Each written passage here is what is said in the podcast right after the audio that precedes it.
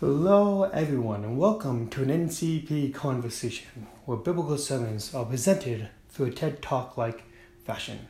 I'm your host, William Kahn, and today we are going through our fourth sermon through the book of James Your Bubble Will Kill You. Today we are going through James chapter 1, verses 9 through 12. I'm very excited to presenting this sermon to you. Let's jump right into it. I have a question for you today. How do you root out lies in your life? How do you root out lies in your life? This, my friends, is a tough question. It's a tough question because I think about how the average Canadian might answer this, and I believe they might dodge it altogether. Some of you, however, might answer we do it by using facts. Facts are the answers to lies, Facts are the hard edged truth that we would all recognize. Facts such as myself, I am over six feet tall. This is a fact. Unless the measurements for feet change, I will always be this measured height. But even if the measurement changes, I will still be this tall, no matter what scale you use. I may shrink over time, as most people do, but probably not to a noticeable standard. Facts are the answers to lies. But they? Today I want to have a discussion on truth. I want to have a discussion on truth because I want to seek out the truth. This is why I brought up the conception of lies, the concept of lies. Of course, lies, as in straight out lies, complete opposite that to the truth, are definitely deterrents to truth breaking through. But lies, one might suggest, fall all the way down to misconceptions. Lies may be too strong for a word to use for misconceptions, but for argument's sake today, let's suggest anything that takes away from the truth may be the form the, of a lie. Anything that leads away from truth has a root of lies within it. No matter how neat and nicely it's been packaged, that which leads from truth are lies. You see, this is important because life has these deep, complex issues that at first glance may be difficult to understand. This isn't first grade math. This is life. And life can be difficult with these complex issues facts by themselves may have a hard time breaking through to these complex issues. The truth is, facts are not the answer to lies. Because you can have all the facts that support the argument and, and yet be led away from the thing that is the truth. What fixes lies. What roots out the lies in your life is to have right and true perspective. My big idea for today is that we need to fix our perspective. You've heard the saying perspective is reality, perception is reality. An idealist myself, I have had a hard time with this saying because I believed it to be wrong.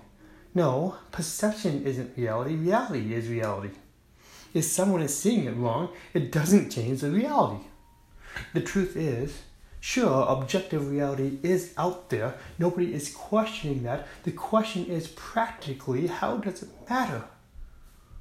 To a blind man, there's still color. But how would you describe color to a blind man? Would they have any idea of what that might be? Would that impact the world in any practical matter? Perception may not be objective reality, but at the end of the day, practically, how can you not say perception is reality? Practically, people are going to live out what they perceive is going on. When you walk down a dark alley, what happens? Well, you walk a little bit quicker, don't you? I know I do. Why?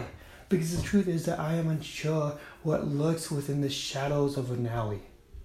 There might not be anyone around for miles. My perception is what if there is? With that perceived danger, I act differently. Perception might not be reality in its totality, but you cannot deny that it heavily informs your view on reality and therefore the actions you take within your perceived reality. So, if perception is reality and yet there's an objective reality out there, what do we do? Because, to be honest, your perception of reality may contain some lies within it.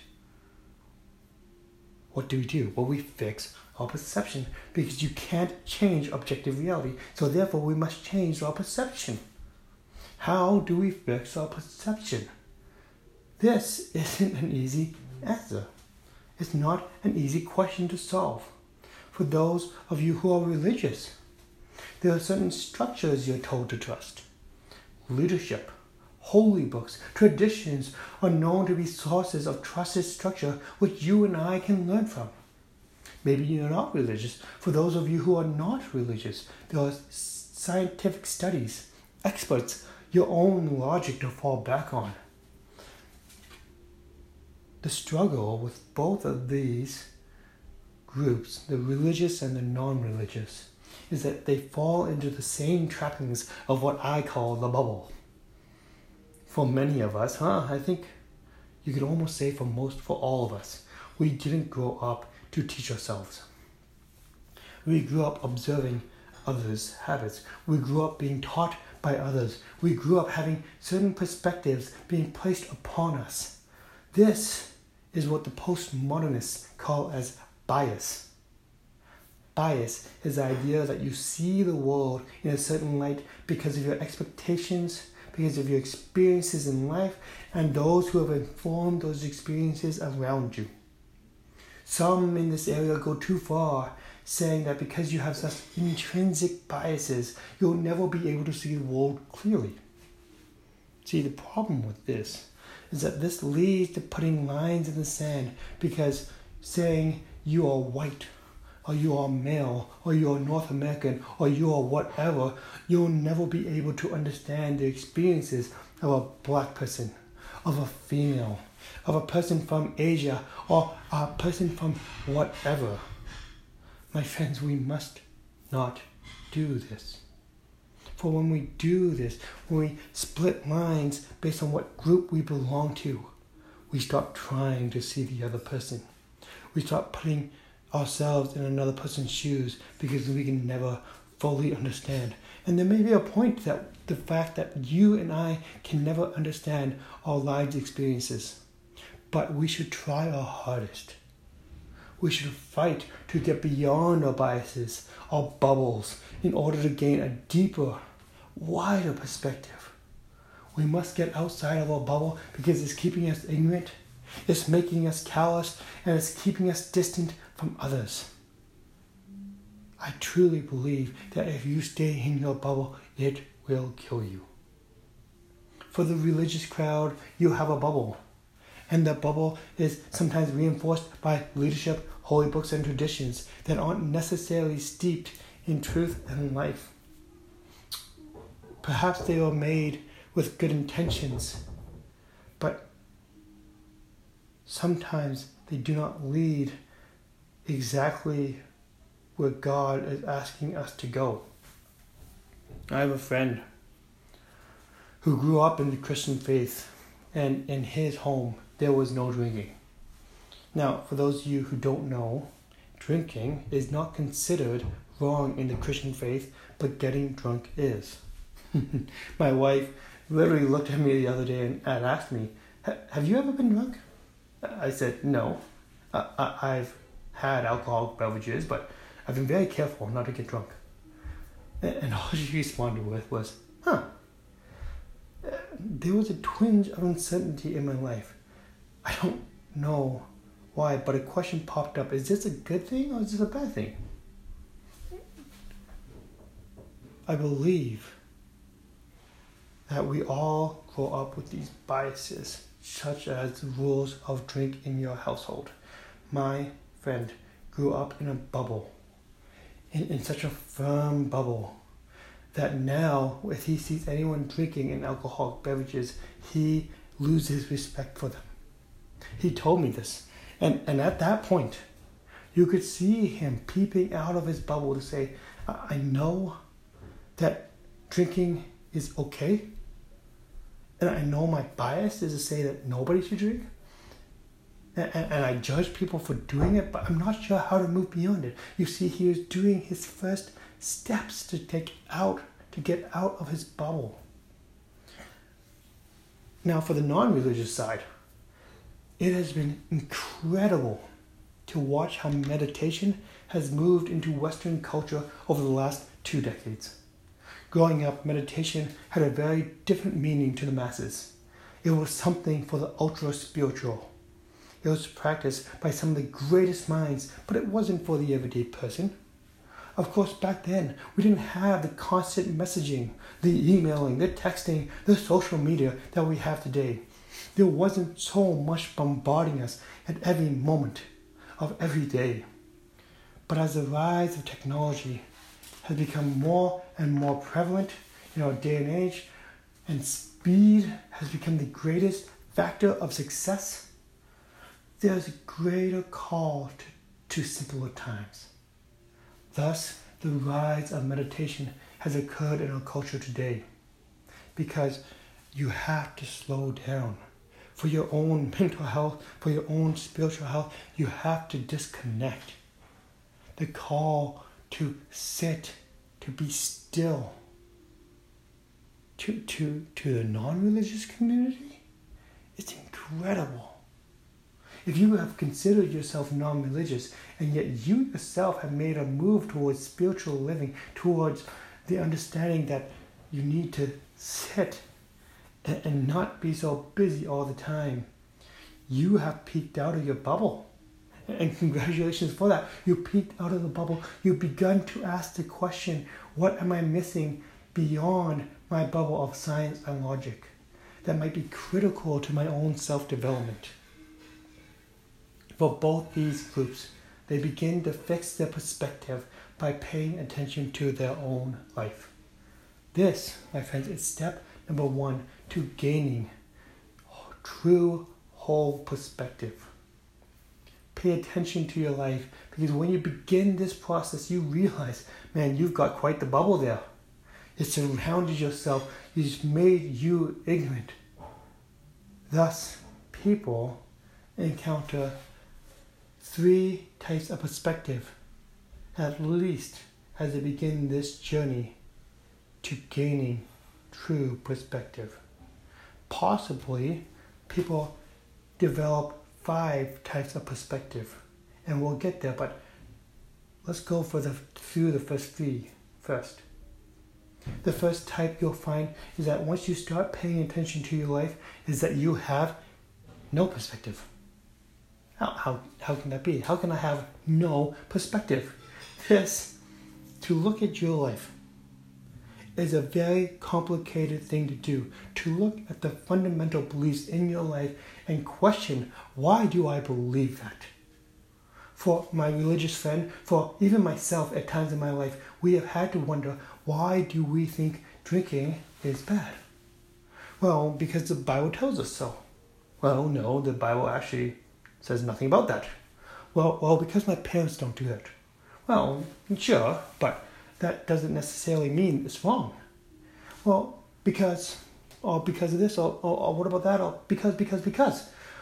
We bring up all of these excuses we have heard repeated to us, and we begin to analyze them, and we see there is no substance behind them we begin to realize we have zero idea what we're talking about.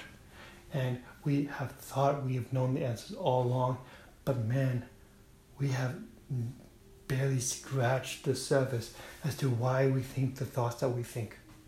We have been so steeped in our own biases, in our own bubble, that somebody asks us a couple questions and refutes those answers by saying they're insignificant answers and we're at a complete and utter loss. So, so from there, what happens? Well, we have to dig. We have to do some digging. We have to research. We have to move to a new perspective, to the second type of perspective. and you're thinking, oh, good, we're making progress. Oh, no.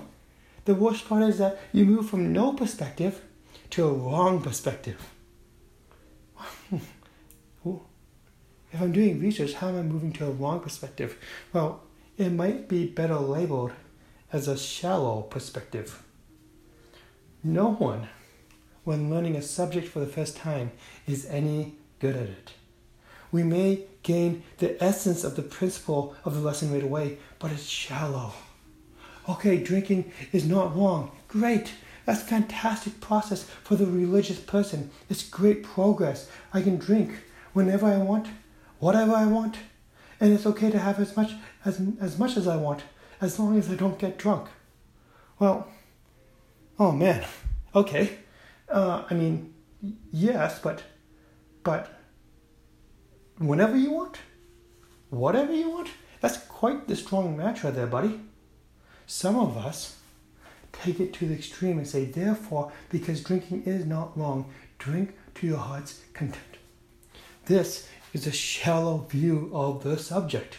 There's no nuance to it. There's no wisdom to it. The pendulum swings from the fundamentalist to the nihilist, to the to to the to the liberalist, to the strong freedomist, and, and there's no rules. There's no wisdom, there's no nuance. There's a shallow perspective. It's a wrong perspective. Why? Because it is steeped in misconceptions and lies. It leads us far away from the truth. We at least had a rule in our life when we had no perspective, when we were just living off our own biases. Now we go to a wrong perspective because we still haven't taken the time to get a nuanced, a, a proper understanding of the subject. It takes a long time to move from a shallow perspective to a third perspective. Because to move to our third perspective, we need to find a deeper understanding of the subject. We need a deep perspective, a right perspective, a whole perspective. You and I need a whole perspective. This type of perspective takes time to look at every side of the issue and is wise enough to say, well, in this instance, it might be okay to drink. It might even be smart to drink. And in this instance, it might not be. We begin to put the trappings of wisdom onto the subject to find a greater, a deeper, more holistic understanding of the subject at hand. At this stage, you become a type of experts, knowing every type of move you can make as you move forward. Using your sense of the situation, the pros and cons of doing what action to move forward, that is a whole perspective. That is a right perspective. And sometimes the perspective journey stops there. Our reasoning stops there, and that's a good thing. I believe at this point you have completed the steps of perspectives and you have gained correct whole perspective from no perspective to shallow to whole.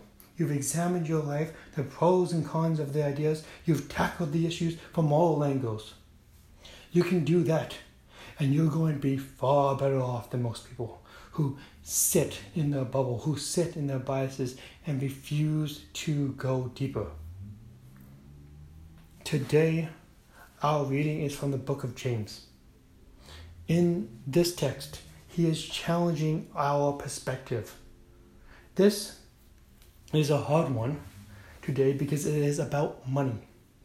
And in our North American world, money is on par with status. The more you have, the greater you are. Let me quickly read the passage and we can walk through it, and then we'll finally go into the last two types of perspective. This is going to be reading from the New Living Translations, James chapter 1, verses 9 to 12. Believers who are poor have something to boast about, for God has honored them. And those who are rich should boast that God has humbled them. They will fade away like a little flower in the field. The hot sun rises and the grass withers, the little flower droops and falls, its beauty fades away. In the same way, the rich will fade away with all their achievements. God blesses those who patiently endure testing and temptation. Afterwards, they will receive the crown of life that God has promised to those who love Him. James is telling us that the poor are honored by God, and it is the rich who have been humbled. This is backwards as North Americans. This is not my perceived reality. This is not the way I live. I do not look to the poor as, as honored by God, and many of you are probably the same way. We think it is much better to be rich than poor. It is better to have more than less. This, my friends, is a silly thing for the Bible to say. Why would James say it? Maybe because he wrote it because he knew most of the people who would be reading this letter at this time would have lost everything. They would have lost their reputation, their business, and even their sense of place in the world would have been uprooted and, and, and smothered out. Maybe he's saying this because the rich were, oppor- were oppressing the poor, and because there was inequality among them, and the rich thought themselves as better. Well, it makes sense why James would say, it is the poor who have been honored and the rich who have been humbled. We're, we're not sure exactly the reason James wrote this, but we know what he is saying is that he is changing his mentee's perspective from having no perspective, living in a bias, in a bubble that believes it is better to be rich than poor, to a shallow perspective on who God honors and humbles. James is teaching them to have a whole perspective on wealth.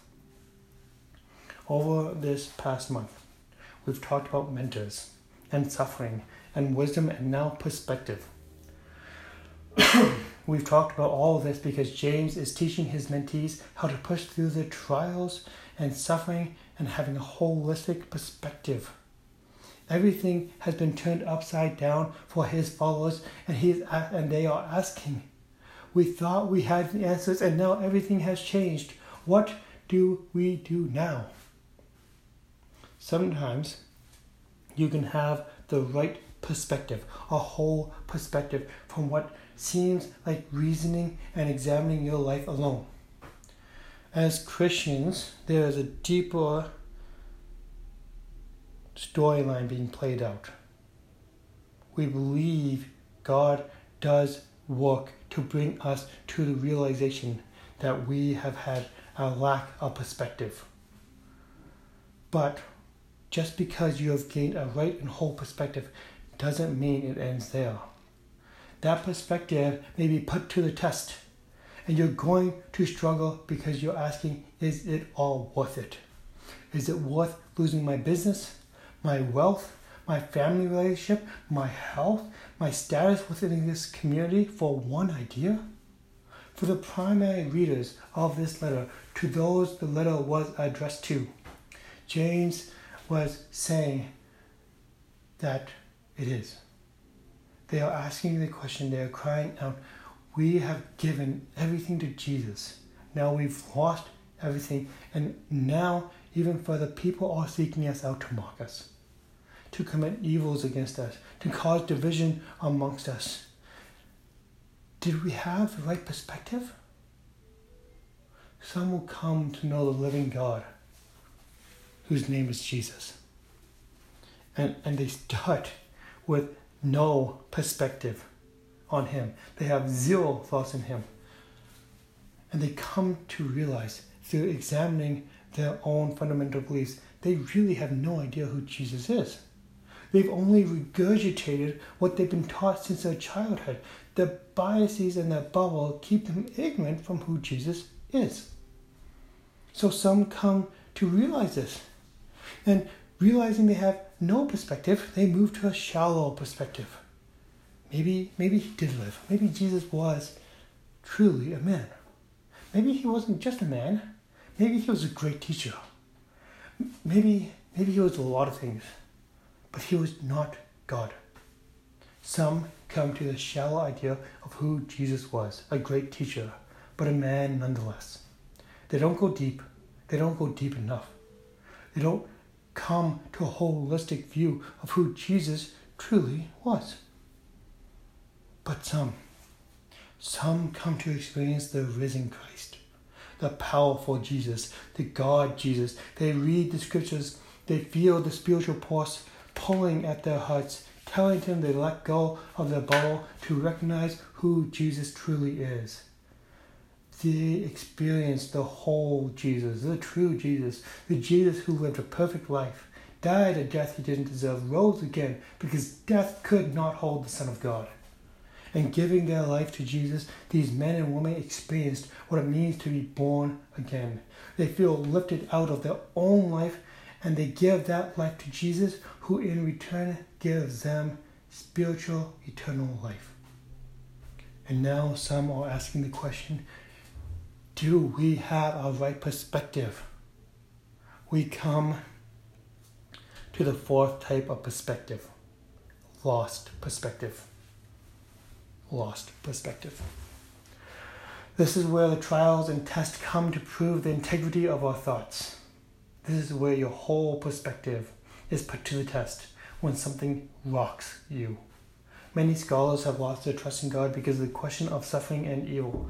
Some have lost it through the sheer hypothetical question itself, but I've heard of more losing their faith when suffering comes home to roost.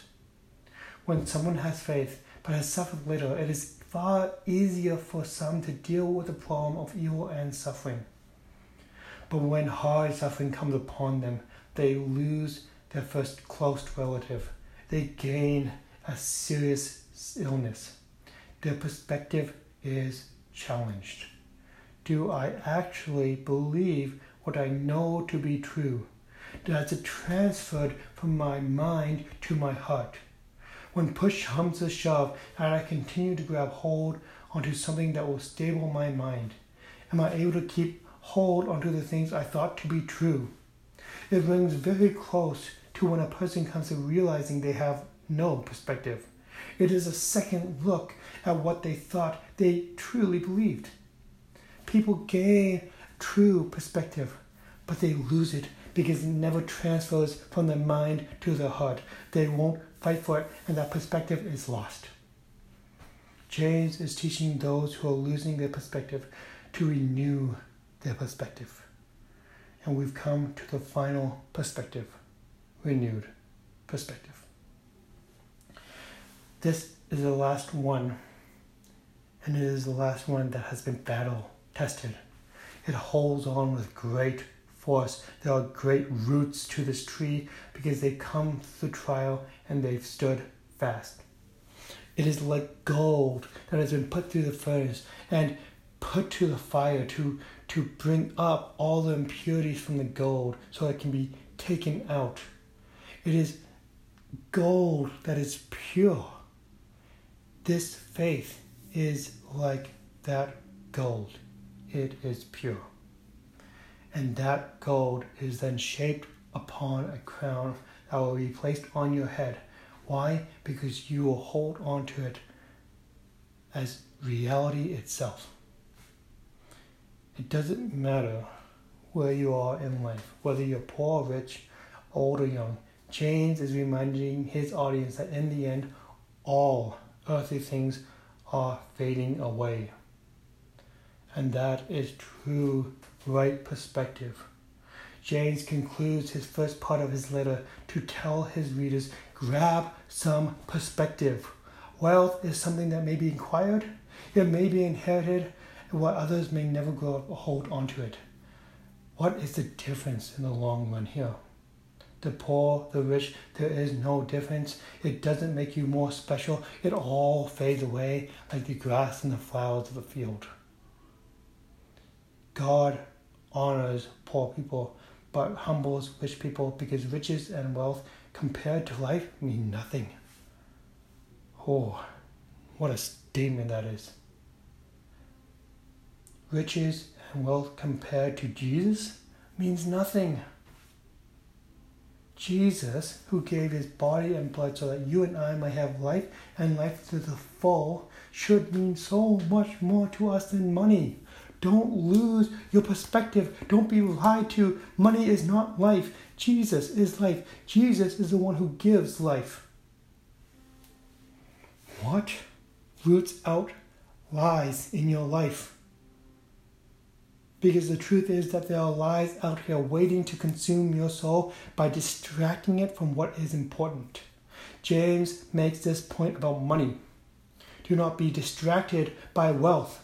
It is here today, it will be gone tomorrow. What actually lasts? It is God's blessing that gives us the crown of life. God promises though to the, to us who love him. Love God, not money. You can only have one master, serving one and hating the other. Serve God, love God, not money. This is right and whole perspective. If you switch those up, you're believing a lie. You are in danger of believing the lie that will cost you your life. Therefore, gain right perspective of life to root out the lies understand that areas where you have no perspective so that you may gain a shallow one, deepening it to have right perspective. Then let that be tested so that you gain renewed, pure perspective, that you gain truth. Because the greatest truth is to have a right perspective of who Jesus is, because he is the way, the life, and the truth and nobody comes to God except through Him. The gospel question today is Who is Jesus? Is He the Lord and Savior? Or is He some good teacher? I pray today that you find truth. I pray today you find Jesus. Thank you for listening to today's sermon. I hope today's talk was helpful and that you've taken something away for today's discussion. You may not agree with everything I've said today, but take the topic to your friends, your family, your community, your co-workers, and allow your mind to be transformed through a community of learners. May God bless you today and forever. You've listened to an NCP conversation presenting biblical sermons through a TED Talk like fashion. And I've been your host, William Kahn. I appreciate all of you, and I'll talk to you in a couple of days. See you later.